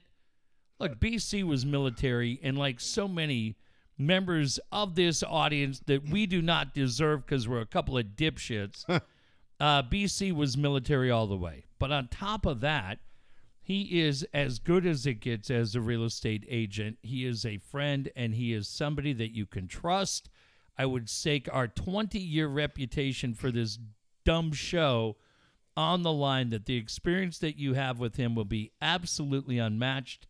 And uh, eventually, at some point, I will be in the market. I'm I'm stop announcing the dates uh, because I just jinx it every time. Brian will probably be 20 years retired and I'll be working for his son Seth Curry at that time. But uh, but man, there's nobody better. There's just, and I would say, it starts with the character of the man, and the character of the man Yeah. is unmatched, and that's what I would preach to you about. And what he's going to do with your real estate is secondary. I just I couldn't be a bigger fan of his. Couldn't be a bigger friend of his. He'll treat you right. Over under, are you divorced by New Year's Eve Um. this year? Yeah, wouldn't that be amazing? I should be. I should. But here's the crazy thing. Well, I'll tell you. I, I think the first run you had was in was it mid September you're supposed to be divorced or is it no August? No, I was supposed to be divorced in. uh No, I think I was supposed to be divorced in April. That soon? Does it work that fast? Well, no, clearly. but part of but part of that's on me. But do you want to know again why this is the craziest Yes. divorce of all time? Yes. Um, her father, who has been great to me, the first time I ever met her dad, and he is from Iran. Yeah. And I only say that because, like, it's one of those stereotypes. It makes me crazy when people immediately just stereotype anybody from that part of the country as a terrorist. This guy has been such an incredible person for me. He drives her nuts, which is great. But I I met him one time for when she graduated from law school. And then so I was dating her. I think we were pretty close to knowing we were engaged. We were probably fucking married. I don't know. If she ever she doesn't listen to this shit. No way she'll pay five bucks to hear it. Or she'll make me pay two fifty of it. She'll be like, that'll get part of it in court. And uh so we go to breakfast at Lake Murray Cafe. And we're just Yeah. having the best time talking and laughing and getting to know each other. And so the check comes. And he goes, I got it. And I said, All right, I'll leave the tip. Nah, you don't tip enough. Is that what he told you? Hey, what the fuck does that mean? Yeah. I've never met you. Yeah. Yeah. That is my son's favorite story about their grandfather because I've laughed about, but he and I have the best relationship, and I've teased him about it for whatever it's been what, 12, 13 years. It's great. But so this was really cool. For my son's birthday, uh, my father in law would come out every year and he'd take everybody to the Godfather restaurant, Nick Canepa's favorite place. He couldn't make it out this year, and he sent a check to cover dinner. And he said to her, Jeff's at that dinner. There you go. And and I I probably would have gone anyways. Yeah. David, I just I hope you're never in that situation. And like I said, with with your wife's parents passed away, understand that when you're going through something that is a challenge to everybody in the family, when the father of the lady you were married to for ten years goes, "Hey, um, I'm buying dinner at the Godfather," and I better fucking hear he was there. I mean, he didn't cuss. That means a lot to me. Like that means a lot, and so that was great. And then the funny thing is, um, for Thanksgiving, I said, "Hey, my family's doing a thing," and she said, "You know, I just it would just be too awkward." And I go, "You got it." And she said, "But take the boys." And I said to her, "I go, you know what? I don't, I don't want you to be alone Yeah. on Thanksgiving." I go, "I don't like that." what was her plan? Would she go- just go Oh, she would have gone with friends or something, you know, and done the whole thing. And I said, no. And so I said to my family, I said, look, I will have the boys over there for dessert. And if they're, I told them both tonight, if your mom makes a pumpkin pie and you go over to your aunt's house and you have a second dessert, who gives a shit? But to me, Dave, as a dad, I always want them to be with their family on Thanksgiving, and and to me, when I think of that, I want them to be with their mom, and I'll be there too. It's fine. We're still getting divorced, and that's fine. But I feel like what I'm trying to do is, and she and I have talked about this. I'm trying to do it in a manner as respectful and sincere as it can be for them to see respect between their parents. Yeah. And by being together at their birthday dinner at the Godfather, which they love. I mean, how many fucking 11 year olds know the Godfather? These little assholes. Best place in San Diego. But by also by doing that on Thanksgiving and and my family was great. And they said, listen, crazy year. Please tell her she's a thousand percent welcome and we'd love to see her. That's nice. Right now it's a little awkward Of and everybody's great. They said, hey, take your time. Uh, we look forward to seeing her again. But I am just trying, and she is trying to do the right thing for our sons, which is priority one. And uh, and I said to her last night, I go, you know what? I'm really looking forward to it because the three of us are going to watch football just like before and let you do everything else. At, as, at any point, if your kids thought, hey, maybe my parents are getting back together because you guys are getting along so well? You you want to know what's really funny about that? She has uh, a son, my stepson. One of the craziest things is anybody who's ever been through it, it, it can be challenging. He never knew a dad. His dad was never a part of his life. He also lived a very challenging childhood, went through a lot, spent time. He literally spent time in juvenile hall. I mean, he had a tough go every time it started probably two and a half years ago when he calls me on the phone he refers to me as dad Yeah. and that's a pretty cool thing Yeah. because he's a really fucking good dude Good. and he has traveled the tough road Did he get your ties for Father's Day? uh no then you know what i i'm gonna text him tonight and say i don't know that i got shit from it Yeah. and he will like that a lot uh he was the one he he'll be 30 years old this year wow. He was the one who said, "You know, man, I'm not going to lie to you.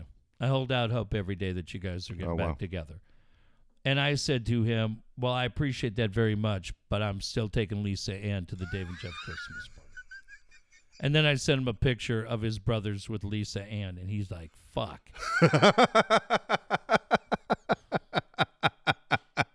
he's like, "Did they know who You she tell him is?" because he's the stepson. That's why they get to be at least in. Yeah. You rub it in. Yeah. I said, "You'll get the picture with uh, Herschel Savage." My Costa. and Mike Costa. And uh but he goes he goes, What do you, he thinks it's the funniest shit ever. He goes, Who do they think that is? And I go, Dad's friend Lisa. Yeah. And he fucking died laughing. He's like, They don't say, Hey dad, your friend Lisa's like the hottest chick on the planet. Yeah. What the fuck? And I, I go, No. They just know their dad's got some fucking game. And they're like, shit. And and Uncle Dave. And Uncle Josh. Uncle Josh. I said uh, to Josh about Lisa Ann yesterday posting that thing on Twitter. I said, she is like the girl next door until you realize she's fucking everyone next door. Yeah. then you're like, fuck. like it plays with your mind a little bit. She's so cool. Look, I, I just I've said to anybody who's asked, um, the funniest shit is when you brought that picture at the Super Bowl. I I legitimately had no idea who she was, and I was talking to people. Dude, I ran out of there so fast I might have had my headphones on when I approached her. Like I just ripped them right out of the thing. Yeah, I went out. I told you in, in Toronto, my last night in Toronto, I went out with a friend of mine, and like we casually knew each other, but we just went out and had beers, and it, it, it wasn't anything more than just two friends. She lives there. I live here. I felt like Anthony Michael Hall in Sixteen Candles, right? Where people are like, "Oh, that's cool." Yeah. No, I don't have a girlfriend in the Niagara Falls area. She was just somebody who's like, hey, fuck, let's go have beers. And so we were just kind of chatting about how crazy this year was. And she goes, uh, she goes, man, she goes, you've been through a lot. She goes, when you look back on 2018, what's the takeaway? I go, oh shit, that that's simple. She goes, yeah, divorce. I go, fuck that. I go, the takeaway will be that I text the number one porn Yes. star in the world. Yeah. Yeah. When I call, she answers. Yes. I go, I, went, as shit. I go, I did not see that coming. Divorce I probably saw coming, but I did not see being friends with Lisa Ann. Shit.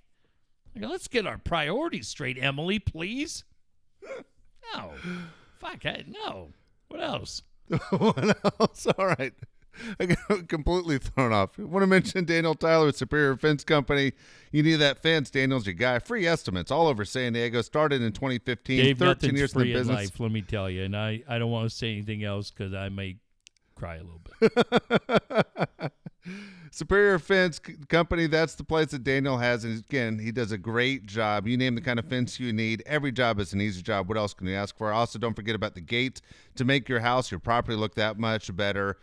Nothing is uh, is easy. uh, excuse me, is hard for Daniel Tyler's. Everything is easy. Residential or commercial, Superior Fence Company will do the job. Don't forget they have an A plus rating with BBB, fully licensed and insured. You can find them online at San Diego SuperiorFence.com. San Diego SuperiorFence.com.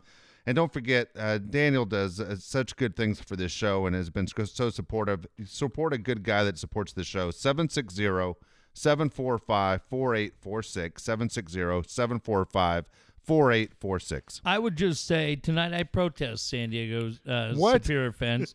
he baited you into calling me a motherfucker. Yeah. That was 100% you.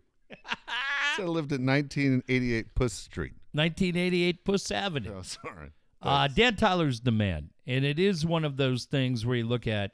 He will be like Brian Curry will be, like Al Taylor will be, and so many of you will be, a huge supporter of Jake's projects. Told me from the minute we announced it, I'm in. You tell me what you need, we'll be there, and uh, couldn't be a better friend to to me and to Dave and Dave's family. Just an amazing guy.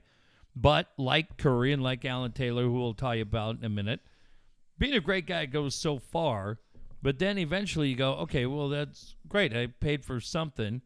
Uh, the work stays uh, speaks for itself. Yeah. and it's going to be great. And if you are that dickhead in L.A. with your house painted with Kershaw on it, I can't think of anybody else you should call but Dan Tyler and say, my God.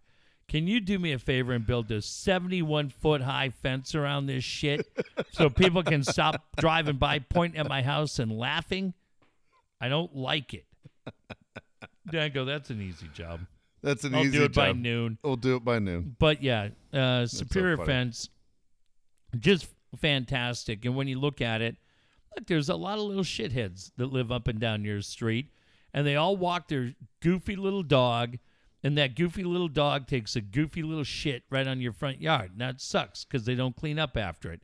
You know how you get rid of it? By having a fence built by Dan Tyler. Website sdsuperiorfence.com. I love how uh, all these guys that we talk about are good friends as well. Not only because of the show, but if they didn't know us, all these guys with Ryan and Alan and, and of course Daniel Tyler and, and uh, Brian Curry, all these guys are so close with each other. It's cool. Well, and Dave, just Yeah. it's cliche, but but the line that a, a friend in need is a friend indeed.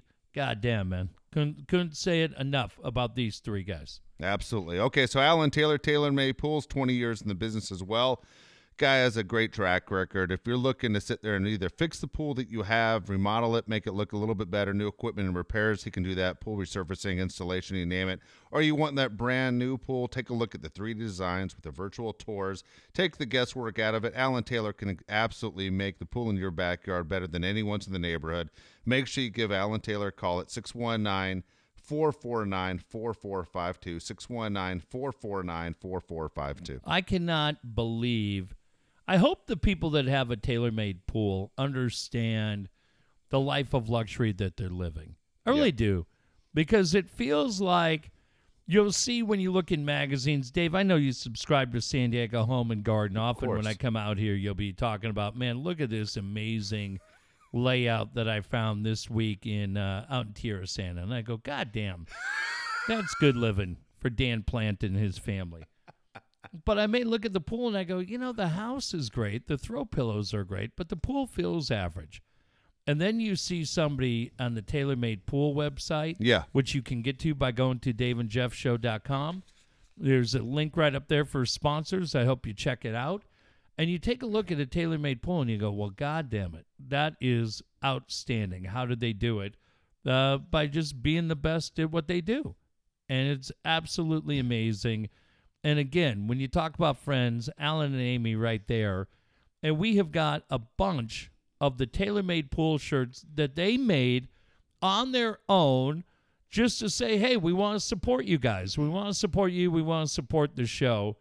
I drive me a little crazy, but I've let him off the hook thinking that Serge Savard played for the Maple Leafs.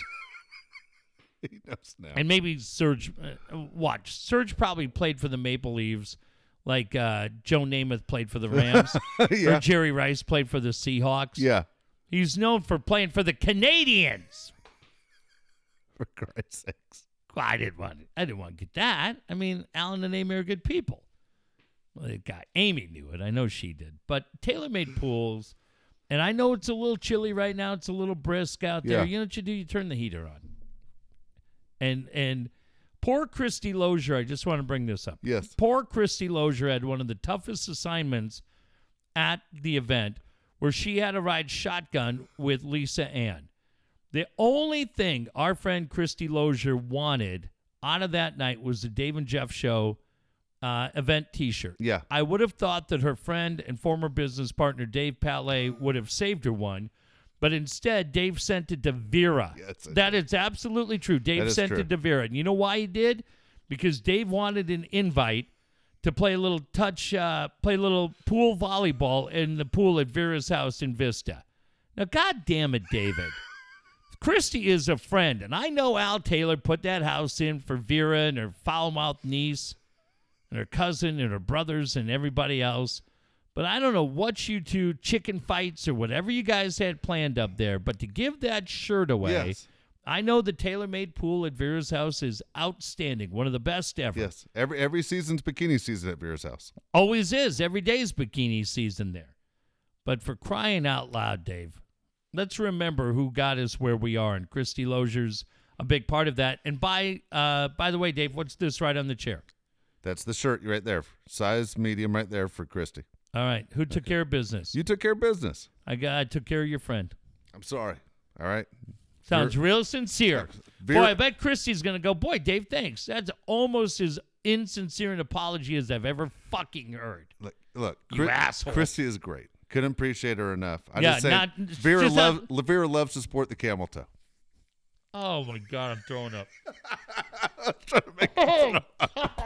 was trying to make it. Oh,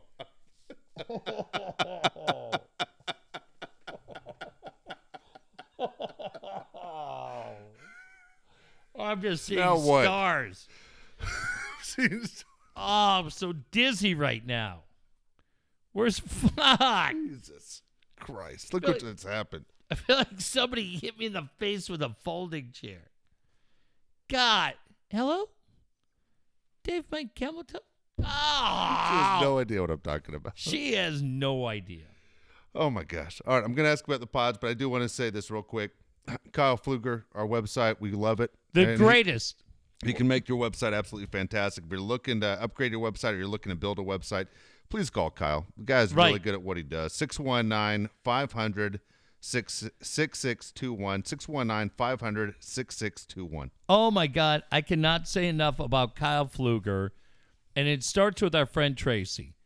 Tracy sent me a message last night saying, You guys got to check the Patreon site because I think Patreon's just letting the show go to everybody. She said, I subscribed, and, uh, but I, I got the show before I'd even paid my five bucks. Shit. So I go, shit. so what do I immediately do? I get to Fluger.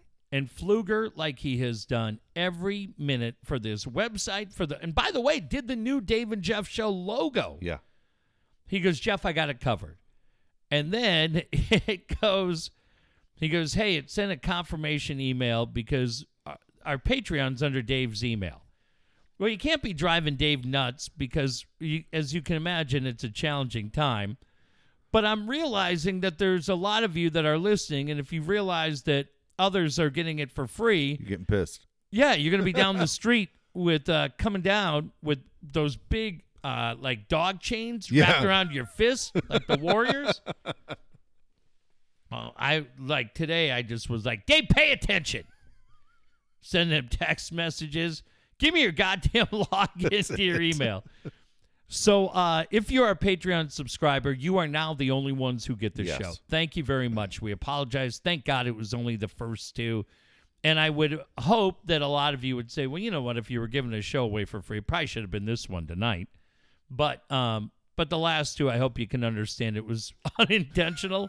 But why Dave's talking about Kyle is immediately resolve the issue. Couldn't have been better. Please go look at the website at daveandjeffshow.com. Take a look at that. That is me throwing uh, just a wet dish rag across a wall, and, and Dave as well, and Kyle taking it and turning it into one of my favorite websites ever. And that it's part for this show. I just couldn't be more thrilled with the work he's done. Credible friend to this show, as every one of the guys who who are partners for us, yeah, comes highly, highly recommended. Absolutely. We're thrilled to tell you about what he does. All right, so I'm gonna and I got two Padre things for Sure, you right go. here, okay? Because the Padres, as we get closer and closer to players start changing teams, Mm-hmm. I've seen Padre fans all of a sudden, no joke, expecting Bryce Harper or Manny Machado. No. My God. So you have two guys 26 years old. Do you see any which way that the Padres would say that's the direction we're going? no, but I do think, Dave, you're going to see some trades this offseason. I hope Now- so. But I think what's going to be really, really weird, I don't think you're going to see Tatis traded, but I think you're going to see one of those pitchers traded. And I keep seeing Adrian Morejon being Yeah. talked about or Anderson Espinoza being talked about. But you're also seeing Austin Hedges being talked about. You're seeing, uh, you know, Hunter Renfroe. Yeah. Oh, I'd love to trade Wil Myers. Yeah, I don't know right? that they can. I know, but we'd love to see Wil Myers being Well, moved. I think what you're going to see though is that one of the younger guys is going to go.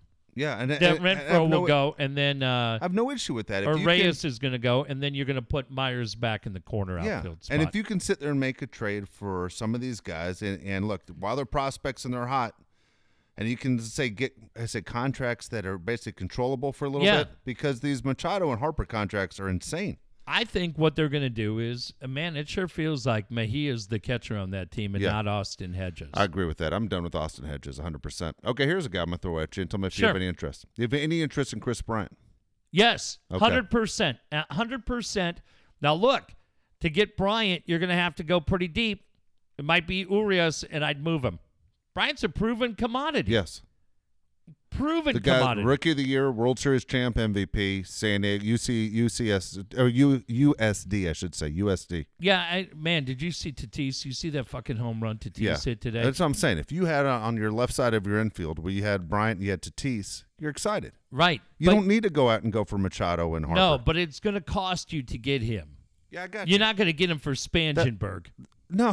No, no, I'm not talking Yeah, to no, you, no, Dave. I'm no, no, saying to I the people understand. that are like, My point is this: don't freak out, okay? Just because they're in, don't don't get attached to these guys because right now these guys are improving. Bryant that's is a why guy. you got him. can, this is your chance to actually get something for a guy that's a big Oh. time player that had a little bit of a down year last year. I love that. I really do. I think it. I think it would be great. I think all of a sudden, if you're looking at Mejia behind the plate, Hosmer at first, Bryant Yes. at third, Tatis at short, um, and then look, I'll tell you the other guy. I don't know that you get anything for him. Fuck, I move Margot. I move Yeah. Margot and get Margot out of there. And then if Myers is out there, shit, I have no problem. Put Jankowski in center for the time being. You've got other outfielders that are going, but I've seen enough of Margot. And then and then whatever you do out and left. I, I don't know who it's going to be, if it's Cordero or what the case is going to be. But Bryant's young enough where you could say this guy is the face of our franchise. He's our Yeah. guy. And then if Yeah, Tatis becomes the guy, fine, fan- Sure. fantastic. But heading into the season, everybody knows who Kris Bryant is across Major League Baseball. Right. And then all of a sudden now you start counting down to when Paddock gets here and Gore gets here and, and a couple of these other dudes. And you hope like Lucchesi and Lauer continue to develop because I, I want to be really, really careful in the way I say this. I'm just, I'll say Steve Avery. I almost said Glavine or Smoltz, and those guys are Hall of Famers. But remember when Steve Avery came up for the Braves and he was like 8 and 14? Yeah. I don't remember what Yeah. the numbers were. But he was terrible out of the blocks and then all of a sudden he slowly started to develop into a pretty good pitcher. Give these guys an opportunity to just come up and develop a little bit. Maybe Lauer gets a little better, maybe Casey gets a little better. some of these other arms that you have. But I, Dave, I don't know what happened down there, but something has happened. Whether it's the fact you have to clear spots for that 40 man roster for the Rule 5 draft or what, but it sure feels like there is a little bit of a sense of urgency with this team, and I'm okay with it. Absolutely. I All right, thought, cool. I thought the article uh, written by Jeff Sanders was pretty good. It's very strange to me, though, that some people like Logan White and others think Logan White's incredibly overrated. Really? Yeah. But when you look at Logan White's track record, Preller's right hand guy, Yeah, I'm not in the office. So I can't tell you what Logan White says. You know what I mean? I, I but Logan White's track records have been outstanding. look at his fingerprints all over Yeah. everything. I, I thought what Jeff Sanders wrote about the National League West in the Union Tribune was really good because the Dodgers are going to be different. The Rockies are looking at major changes over the next couple of years. Diamondbacks are, are facing challenges, right, with Goldschmidt. Nolan Arenado's up after 2019. The feeling is the Rockies will probably lose him. A um, lot of changes. The Giants get older by the minute Yep. and what changes are coming there. And this is kind of maybe the Padres look at it to say this is their window to kind of get in there and, and make shit happen. I don't know. But I think I saw the other day, Dave, they had to clear like six spots on that 40 man roster to get shit done. Wow. The rumor is, by the way, you're hearing a lot of Machado to the Yankees Phillies. and Phillies, and the Phillies especially because of his tie to guys in the front office. But the Yankees saying they're willing to, to open the, the pocketbooks for Machado. Uh, Steinbrenner said today, which is very funny. Hal Steinbrenner made made the comment about, well, we'll have to talk to him about his issue with hustling. Okay, Oh, really, Hal? go. That's what you're going to talk yeah, about? Go talk to Gary Sanchez. Talk about Gary Sanchez's issues with hustling. Yeah, you're So- not, you're not going to have that conversation. It feels like he's going there. What about Bryce Harper so- to the Giants? It's funny. The Giants now came out and said, "I don't know why we're always in these Bryce Harper talks because it's very strange." And they didn't say no. Now again, the, the Giants have a new general manager, Mm-hmm. so we'll be interested to see what direction they go. If I'm Bryce Harper, I don't think I want to hit in that ballpark. You know, it's pretty tough to knock the ball out, especially the way uh, the, it travels there. The rumors of Bryce Harper has been for a long time the Cubs. You know, even though he always talked about being a Yankee, the Yankees want to move Yeah. Giancarlo Stanton's contract. They still owe him like two hundred and seventy million dollars And now they want to get rid of him? they they want to get rid of him and they want to bring Harper in if they can. But but hitting home runs at AT and T, I mean Bonds used to do it from the left side. Yeah. that's we all know it's tough to hit home runs, man, in uh, a West Coast park, especially you know when it's about eight o'clock at night. All of a sudden the ball doesn't travel. God damn. I, I can't wait.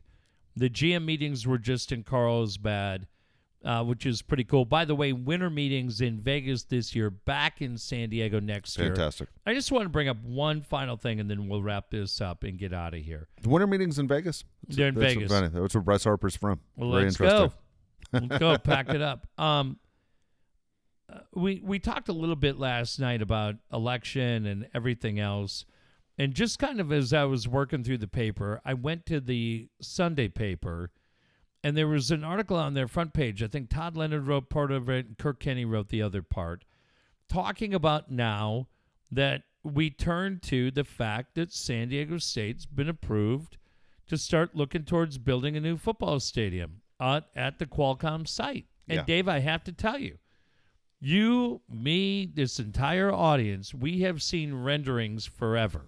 Yeah. But now that the public has spoken and G got voted in, is there any part of you, again, respecting what you've been through for the last two weeks, says nothing is normal? But now when you go, wait a minute, we've been approved. And now San Diego State has a clear path. They don't have to worry about Soccer City. They don't have to worry about the Chargers anymore and any of that shit.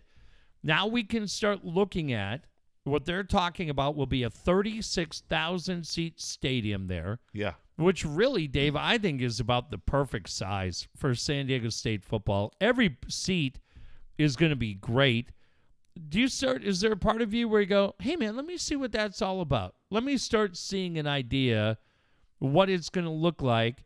The future for Aztec football. Is there a little part of Yeah, you of that's course. excited I, for that? I, I wish more and more people would support it. It wasn't great at all the last game against UNLV. It was very disappointing. Yeah. I know you were in Toronto, Jeff. It was so fucking empty. It looked like when C- the CIF games used to be at Qualcomm, where it was just the people from those high schools that would show up to those games and it was really empty. That's what it looked like. It was so so bad and disappointing on a on a senior day, and a game they're supposed to win by 24 and they lose. They can't uh, they can't have a new stadium and not have people show up. I think Rocky Long honestly wanted a bigger place because he thought he was building a big time program. Yeah. But it's not going to happen while Rocky's alive. It's you- just not going to happen. You and I, and it's it's amazing to think it's been four years. Four years ago, we were doing that college football Saturday show. Yeah, But I loved it. when you and I would sit on there on Saturday afternoons, a lot of times during that window that we were on, that six or seven hour window that we were on Saturdays with Fox, TCU would be on. Yeah, And do you remember you and I would often sit there and go, dude, that's the Yeah. stadium. Baylor and TCU had the stadiums we thought would be good. Right. But we were thinking the Chargers were still here. So Yeah. we were trying to think, well, where could you go and put that Exactly. stadium for the Aztecs? But when you looked at that TCU stadium, I would even go smaller than what they did in Minneapolis for the Gophers and just some I'm I'm thinking about mid-sized stadiums that we've seen. Um but when I looked at that TCU stadium, I go, that would be fucking great Yeah, where people are just jammed in and it's red and black and you have the amenities and a great scoreboard and the game's playing and shit dave i would think at that point now all of a sudden those games even if it is new mexico or akron right some of these dipshit schools we've seen over the years you go well goddamn there it, it would remind me a little bit of aztec basketball we go well shit we're not going to be able to get in when they're playing BYU or, Yeah. or New Mexico or any of these. But I bet we could get four tickets and roll out when they're playing Akron or or Minnesota yeah or some zip, other. zips don't travel. We'll be all right. Those dicks don't travel. but I, I Yeah. there was just something about that. It's exciting. The the, uh, the renderings and the pictures, everything looks looks exciting. It, anything new is exciting in this town. I mean, come on. I was in Petco Park today. yeah. And, man, it's such a great ballpark. I was there for, For the, signing day. I was there for signing day for the high school kids. It, it's a, just such a great park. Now, were you cheering more for Bonita Vista where you've been a week and a half, or were you cheering for West Hills? Because I saw a lot of posts about Bonita Vista. Yeah, kids you probably didn't even know their first name, but I saw you were claiming victory for them. I Dude, I was I- wearing I- my brand new Bonita Vista polo shirt. You know, here's the funny thing, man. I, I always use the word funny. Was Mickey a there? funny- No, Mickey. Mickey represents West Hills. No, unfortunately, West Hills didn't have any signings today. Um, the Bonita Vista kids, just because I said I've been lost where I've been in the last Yeah. couple weeks, they said to me yesterday. They go, "Hey, coach, I'm signing tomorrow. You going to come out and watch me?" I love that. Good and for I, you. And I was saying that's on. We have we have about five kids that uh, already have college scholarships figured out, but they but three of them committed officially today, signed that contract. Where'd they go? Uh, one went to UCSD. Okay. Okay, one of them's going to Wagner in New York, and another, Wow. another one's going to Mississippi Valley State to play with Aaron Barkley, play with Ryan Barkley's little brother. Good for those kids. And so, uh, but but they couldn't have been more excited. I couldn't have been more proud. Two things: one, I was proud because uh, I'm lucky enough to coach them. The other part that made me happy is they asked me to show up. wow. And even though, again, I've never coached these kids in an actual game, the fact that they said, Coach, will be important to me if you showed up, I said, without a doubt, I'll be there. So they're at 8 o'clock in the morning, but Petco Park is fantastic. And I'm sure the new Aztec football stadium is going to be great, too. Uh, here's one thing, uh, and, And then I'm going to go ahead. You finish one thing, I'm going to throw one thing at you. Sure. Um, we're looking for new shirts, new shirts with the logo. And this is what we'd like to do. We'd like to do a trade out with the company. Uh, we had a, a company that did our first shirts. They did Yeah. a wonderful job for us, but here's what we're offering. We want our shirts with your logo. Let's figure out a way to make a trade. Send me an email, jpdotseth at yahoo.com or davepalet at yahoo.com. Uh, we got to get shirts made for everybody that's part of Patreon, but we'd love you to be a part of it. And like I said, a lot of people listen to this show. Man, you've seen the pictures on our Instagram and on our Facebook and on our Twitter from people all around the world posting the Dave and Jeff Show shirt. My friend Susie Lee, incredible. I finally figured out, Dave, what she did. Yeah. She's traveled the world for the last two and a half months. You know what she did? She brings three shirts with her when she travels. And she just travels in a very small bag so she doesn't have to worry about it. And one of the shirts she brought was the Dave and Jeff shirt. That's awesome. So um yeah, so if you or somebody you know has a t-shirt company, we have got to do new shirts. We want you to be a part of it. Dave Palet at yahoo.com, JP Dots at yahoo.com. We'll get it done. All right, last thing I'm going to throw at you is San Diego State on Monday, basketball. Mm-hmm. Everyone all wanted this. You're all excited. They played Duke. Really? Does San Diego State get within 50 points of Duke No. on Monday? No.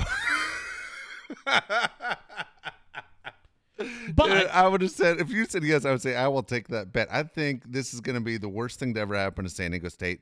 Duke is insane. th- that's what I was They might have say. the the first three guys in the draft all go be Duke guys this year. They're insane. Um, do you think it's good or bad? Do you have an opinion? The San Diego State fans that were really, really behind G Yeah. have had quite a bit of animosity towards all the guys at 1090 because the guys at 1090, all friends of ours, Yeah. we just supported different things. Those guys were all in on E and Soccer City. But the one thing that we've been told from the guys at 1090 Go ahead. is that the San Diego State guys have been incredibly aggressive in their social media posts. Now look, if you're if you are a social media guy and you hide behind an alias, I think you better question how far you can push it because whether you agree with Kaplan, Darren Woods or anybody else, they put their name on what they say. Yeah. And I'm sorry. Put your name on it, as Scott Kaplan says all the time, or you have no credibility. So if you're hiding behind uh, Apple fan J29, nobody gives a shit. But do you think there's any problem with how aggressive the Aztec fans have been in their chirping at the 1090 guys? Okay, here here you go. Here's my feeling about it all along is that San Diego State's on 1360. So Mm-hmm. of course 1360 is going to go G. Okay, they have a relationship. Just Right. like you and I have talked about a million times. We have a relationship with the team. Business like we have, relationship. Yeah, with the Chargers, you're going to support G because at first, uh, even 1360 was all in favor of Landon Donovan. Mm-hmm. Okay. And then you look at 1090, and I thought, well, maybe they're going the other way because they're pissed off the Aztecs aren't part of their station. And so we're just going to do the opposite of whatever the Aztecs did. I just thought it was business all the way around for both sides. If you're, what do you do right now if you're MLS? Well, uh, two things. I want to finish what you said. Okay. Am I concerned about the Aztec fans? Fucking no. You know why? Because there aren't a lot of them. I hate to say that. Look, I'm an Aztec fan, and people say, no, you aren't. I'm an alum, okay? My Yeah. wife's an alum. I met my wife there. I went. It's the only school I went to. Here's the deal. There aren't as many as you think, because if there were, the Qualcomm Stadium would have more people in it for this football games. The fan experience isn't what it should be, no, though. And I do put some of that on not, the but it's university. Very, very, very affordable. I mean, come Yeah. on. It's very affordable for you to go to a game, and there's not a lot to do in the city when it comes to sports. There just aren't as many sports fans as we think there are. But the I don't know that the Aztecs as a whole have done enough to draw you out to football. God dang it! And, and, and see, in my mind is, well, what else do you want Rocky to do outside I'm of not this talking year? all about Rocky. I'm talking win. about no. I, I'm. I- this I- is not about Rocky or the players or anything else. I'm talking about the fact you have a marketing department that doesn't do How shit about they to don't? get you out there. They just don't play anybody that's exciting. I mean, Well- they just they just don't. I mean, there's no one that shows up that you go. I mean, I got to go to that fucking game. Yeah. The one game that you go, I got to go to that game was when Notre Dame showed up to play Navy. It was Notre Dame. Even Yeah. if you get your ass kicked, if you start scheduling people like you used to for a little bit with Ohio State and Michigan and Notre Dame, at least it's somebody that you can recognize. Nobody gets excited about the schedule. It's a horrible schedule every year. Who was the guy? God damn, Even Stanford's not even ranked anymore. Dave. Who's the AD before uh, J.D. Wicker? The guy who moved on, Jim, not Jim Sterk. The fuck's that guy's name? The guy You- that went to is it the guy went to Missouri? Well, which guy Yeah. is it? Okay, I'm drawing a blank. tall guy with glasses. Yeah. It's his fault, right? I mean, he's the guy yeah, who set he's the, the, guy that gave schedule. the shitty schedule. yeah. But I mean, honestly, if you explain to your kids who we, who we playing tonight, Dad, and you say Akron, well, who should we watch on Akron? I fucking don't know. they got to so when they go into this new stadium, which is going to be outstanding, You gotta play real teams. I mean, come on. Real if you really want people to show up, even if you get beat, it's going to make you better by knowing what the bar is. and you got to play at three o'clock On yeah, Saturdays, right? No Yeah. more, no more of this seven o'clock shit. Yeah, the You, games are you got to too late. stop doing that. and that. you have no chance of getting any attention from people on these. None. coasts. When I went back to New York in September, it was nothing. It was, it was so ridiculous to think that these games are ending at two in the morning, yeah, East Coast time. I was just there. I was just Yeah. in Toronto, insane. and and you go, well, goddamn, no wonder it's ten thirty at night. Yeah. Like like the Kings are coming on. You go, okay, well. The only reason I'm staying up would be if I'm a Calgary fan or I'm a Kings Yeah. fan. Otherwise, I'm done. There's no goddamn chance I'm staying up till 10:30 at night watching Colorado State and the Aztecs. Exactly right. You got to go back to playing at two o'clock or three o'clock, and I know they're going to say, "Well, our TV deal with the mountain. Remember when they were yeah. on the mountain? Then fucking fix it. yeah, fix it. Be good enough where they're like, no, shit, we got to put you in the afternoon. No, I have no problem with Rocky and the team. I just think the the, the school itself and the marketing department's pretty much mailed it in for the last what Yeah, 20 years? It's it's really disappointing. It just is. Yeah. And it, look, if you schedule the games like you said at three o'clock, it still gives people time to do stuff at night in San Diego. Yeah, and do it. But I, I, I just, I hope when they look at it, they go, "This is a complete push the Yeah. reset button." I mean, when they point out however many straight years they've been to a bowl game, fuck, they've done. Started with Brady, Yeah, and then with Rocky, off the charts. And Absolutely. I, and I love both those guys. Brady Hoke was great, and, and I love Rocky Long too. And players have been great, all of that. But I hope the university and the marketing department looks at it and said, okay, we're going to really make this thing cool. Because, yeah, the NFL's never coming back here. But if we can become a really, really fun, College Town, I'll take it. I'd take that too. I look Yeah. forward to it. Absolutely. All right, buddy, hang in All there. right. We'll uh, we'll see you Sunday night. Okay, good deal.